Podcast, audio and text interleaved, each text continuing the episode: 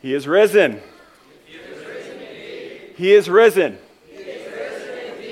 He is risen. God is good. God is good. Kids, you getting that?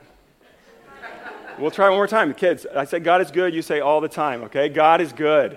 All the time. Okay, some of you guys got it. Good job. Yeah, that's true. Um, all right, well, we are doing something a little differently today. We're keeping the kids in the service with us. If you have kids who are making any noise, I'm thankful for that noise, all right? Jesus said, Let the little children come to me. So if, we, if you hear noises from the kids, that is something to praise God for, okay? So if you have kids, do not worry about them shouting, growling. If they start heckling me, I'd ask you to maybe tone it down a little bit, okay? Thank you. That was a good laugh. Where that was, that was, appreciate it. They can laugh at my jokes. That's good. All right. Um, kids, we are going to read from the Bible. I'm going to read from the Bible in a few minutes or in a, in a few seconds. And this is more than just me talking up here. We're going to try to listen because God wants to say something to all of us, okay? He wants to say something to us. So I want you to listen really carefully.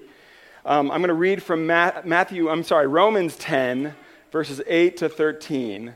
Romans 10, 8 to 13. If you have a Bible, you can turn there. If you don't, it's printed in your order of worship. And if you have that, you can follow along there and read along, okay?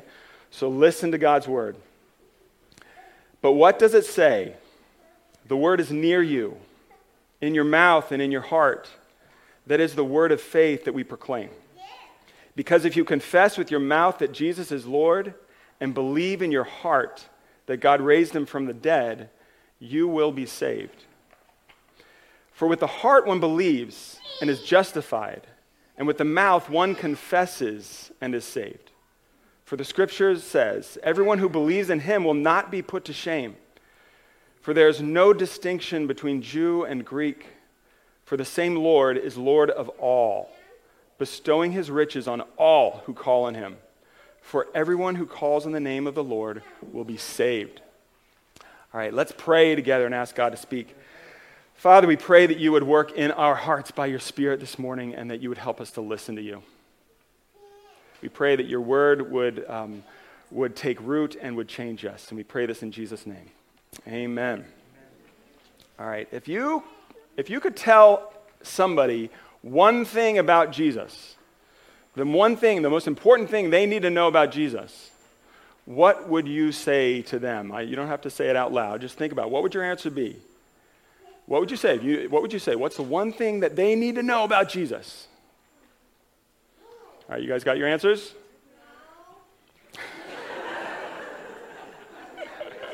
got to work harder then, man. All right. Do you know what the, the, the leaders in the early church, um, when they were telling people about Jesus, when they were preaching about who Jesus was and telling people to believe in Jesus, you know what they said? Well, you know what they had in common with the one thing that they said over and over again to everybody? They said, He's risen, He's alive. He rose from the dead. That's what you need to believe. You need to believe that Jesus rose from the dead. That is the key piece of information you need to know. I mean, there's a bunch of other really, really important things. You know, that Jesus died on the cross, that Jesus loves you, that Jesus is, is good and, and just and merciful and all these things. But, but the thing that they continually said to people who didn't know him, they said, This guy rose from the dead. He's alive. And that's one thing that Paul says here, right? He says it right in the passage that we just read.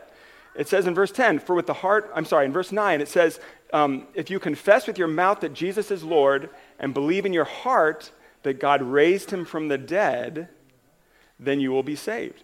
The fact that God raised Jesus from the dead changes everything. It means everything.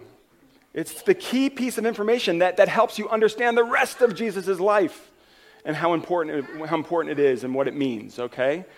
And so, what I want to do this morning is talk about why Jesus being raised from the dead is important. What does that teach us about him? Before we get to that, though, I want to just remind you Paul's saying that you have to believe in your heart that Jesus was raised from the dead, right?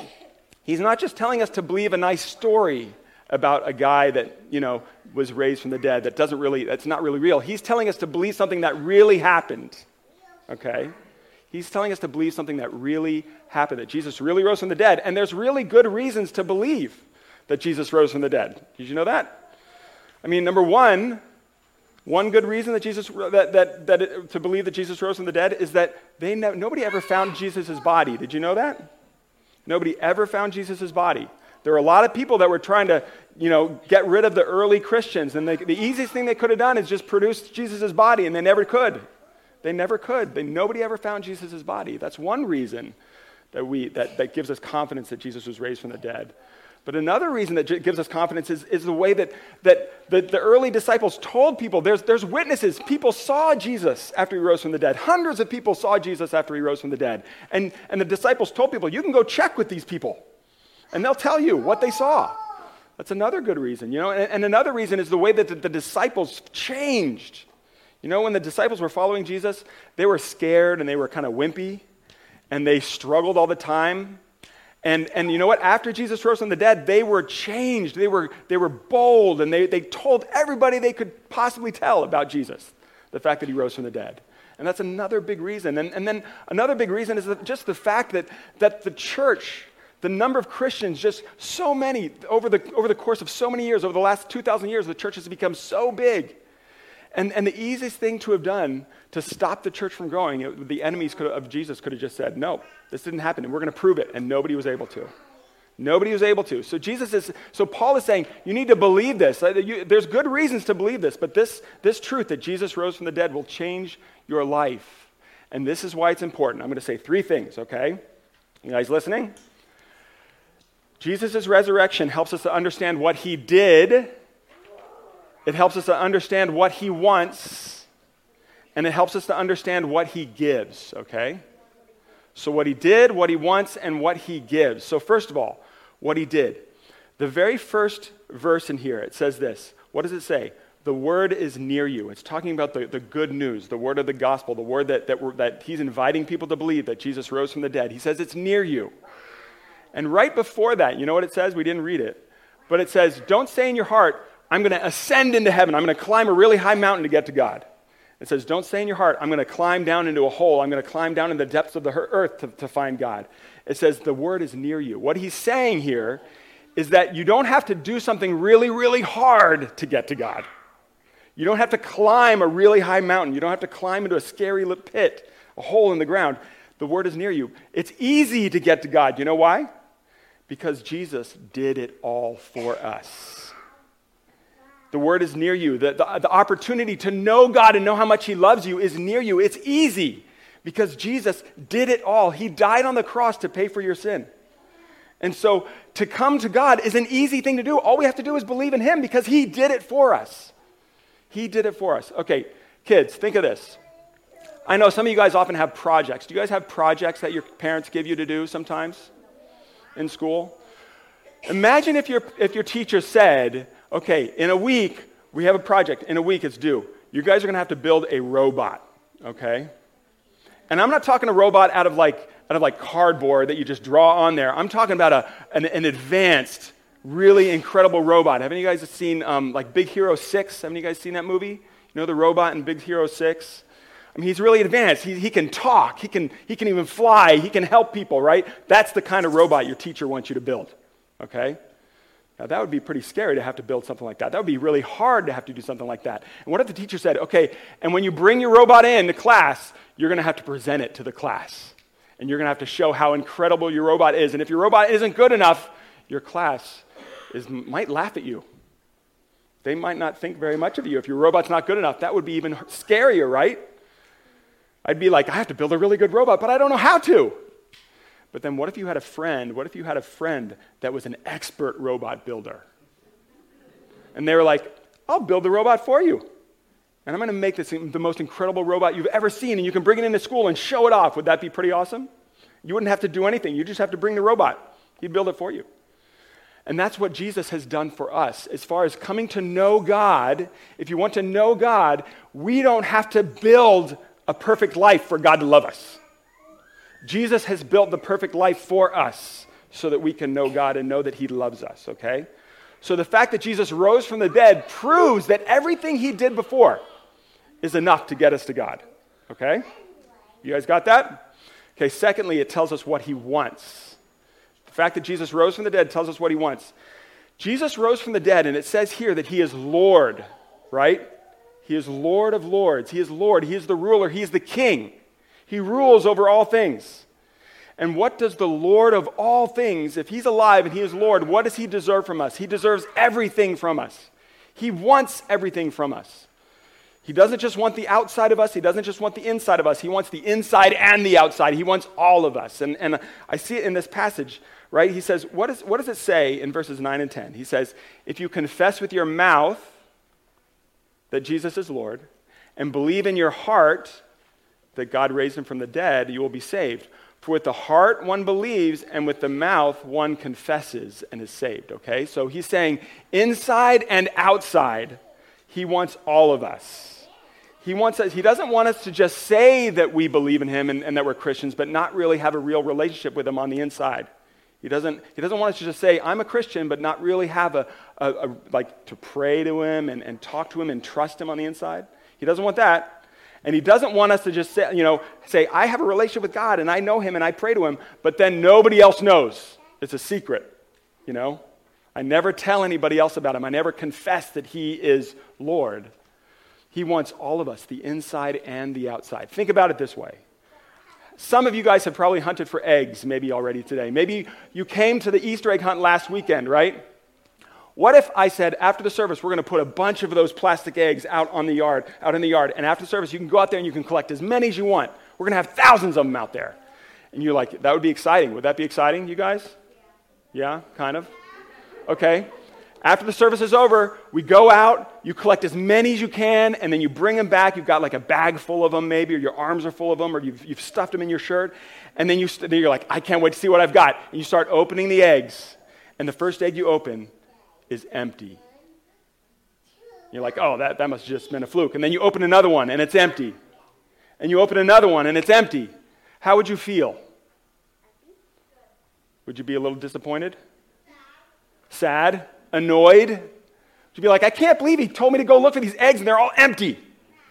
I would think that somebody would probably be frustrated and annoyed and angry, right?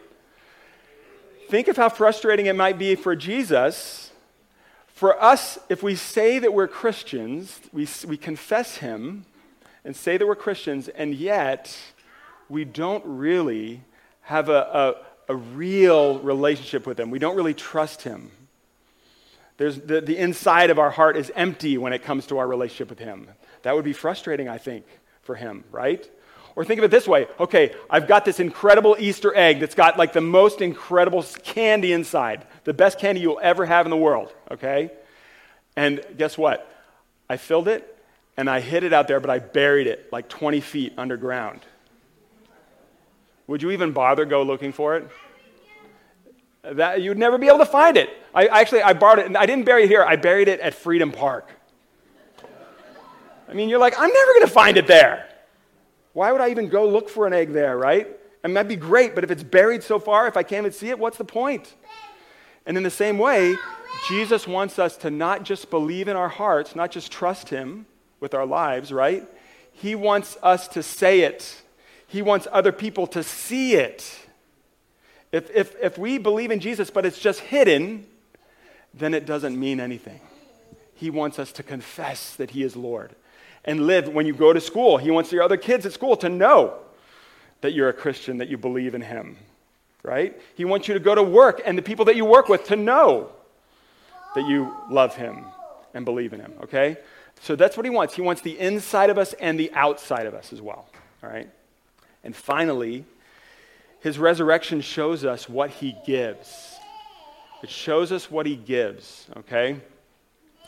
Um, in verse 12, if you look at the verse 12, it says, For there is no distinction between Jew and Greek, for the same Lord is Lord of all. And then it says this bestowing his riches on all who call on him. What does that mean, bestowing his riches? Bestowing is kind of a big word, right? It just means that he, he gives his riches, he pours his riches on to those who believe in him, to those who call on him.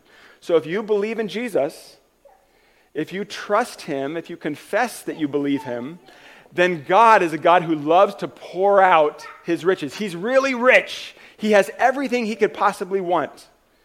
That's how rich Jesus is. And what, you know what He loves to do? He loves to give His riches to His children, He loves to give His riches to those who trust Him. Every day of your life, He wants to give you more and more. And, and the resurrection shows us this because think about the disciples. After Jesus died, how do you think they felt? It was really, really sad. And they really must have missed him. And they were probably wondering, what, what, what's going to happen next?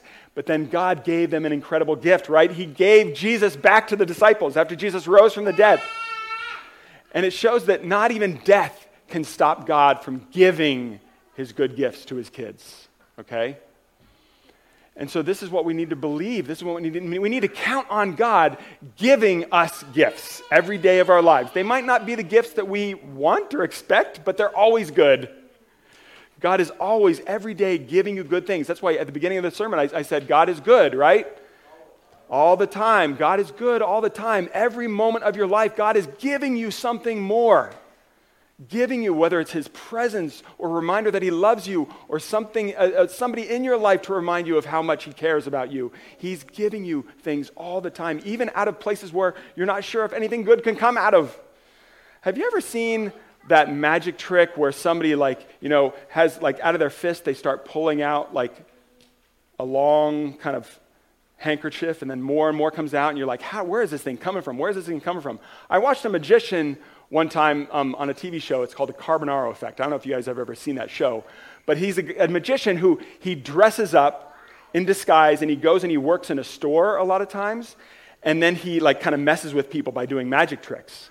And in this one, he's working in like a camping store and he's behind the counter and this person comes in and he's like, have you seen this incredible backpack we have? And he, he pulls out this little tiny little package. It's, you know, it's about, it's about this big, okay?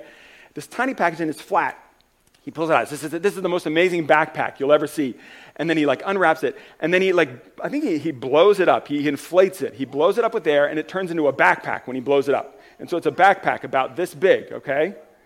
And he's like, it's amazing. It's there's all sorts of room in here. This is a great backpack. And then, and then he reaches in and he pulls out a big blanket out of the backpack. This backpack that started out just this tiny little thing, he pulls out a blanket and then he pulls out some like flares that like light up, and he pulls out a bunch of flares, you know? And then he pulls out a jacket out of the backpack, a big jacket he pulls out of there. And you're like, where's all this stuff coming from? And then at the end, he reaches in and he pulls out this like plastic sled that's like this big out of this backpack that's this big. He pulls it out. And you're like, where's all this stuff coming from? And this is the way that God gives to us, you guys. He never stops giving. Even when your life looks like, I don't know how he's going to get something good out of this, he pulls it out. And he loves to bestow his gifts on his children, on those who believe in him. And, and, and that's how he wants us to respond to him with all of ourselves, counting on him to be good at all times. That's what he invites us to believe this Easter day. The fact that he is risen points us to all of these things, to the fact that Jesus has done it all. I don't have to work really hard at being a really good person. Although, if I know that Jesus died and rose for me, then it, it, makes me want to, to love others that way too and to love God. But I don't have to earn his love because Jesus has done it. Okay? I, he, he, invites me to, to, see that, that he wants all of me, the inside and the out. He, he invites me to see that, that he is good and that every day of my life, I need to count on Him giving me more and more good, more and more of Himself. Okay? And so this is where I'm going to finish right here. God raised Jesus from the dead. This proves, right? Everything that He's done is enough. It invites us to trust Him. And He is just waiting for you now to believe. He's waiting for you to confess that He is Lord. Do you realize that this is what you were made for? You were made to believe. You were made to confess. I want to just point out just the, the first verse, verse 8. It says this, but what does it say? The word is near you, in your mouth and in your heart. Okay? Um, maybe you've been a Christian for many, many years, but maybe you're also here this morning and you've never really, you know, inside and out trusted Jesus and confessed him You've never really believed that He is the one who, who makes you acceptable to God and that, that you have God's love because of what He has done. Um, I want to just say that this verse points to the fact that, that you have it in you. This is what you were made for, this is your destiny. God has implanted in you the desire to know Him and, and, and the, the, the readiness to even confess Him and to believe Him. Okay? Um, it's kind of like I don't know how many, how many of your kids have bath bombs. Kids, you guys, guys like bath bombs? I know our kids like bath bombs. A lot of times you can get these bath bombs with stuff inside of them, right? And those are the best. I mean, they're, they're really the only ones worth getting, the ones with the stuff inside of them. Like, we've, we've had our kids get bath bombs with, like, Pokemon inside of them, that when it dissolves, you get the Pokemon. When it dissolves, you get, like, a superhero. They're totally awesome. And, uh, and, and whenever, you know, whenever you have bath bombs, kids can't wait to take a bath. They cannot wait. But this is the thing they, it's because they know that when they put that bath bomb in the water, eventually that prize is going to be there. It's, it's waiting there for them to discover for them to have. And I think that's kind of what Paul is pointing to for us. No matter where you are along on your journey, you were made to worship God. You were made to trust in Jesus, to believe that Jesus rose from the dead. You were made to live your life in response to a God who is good and wants to just give you good things, to shower good things upon you. That's what you were made for. Paul, I think, is inviting you today to believe in your heart Jesus rose from the dead, to confess with your mouth that Jesus is Lord. He's inviting you today to do that. Amen. God is good. Let's pray. Father, we pray that you would help us to see the beauty and the glory of the resurrection, the fact that Jesus rose from the dead and that he is alive today and that he invites us to trust him and to walk with him.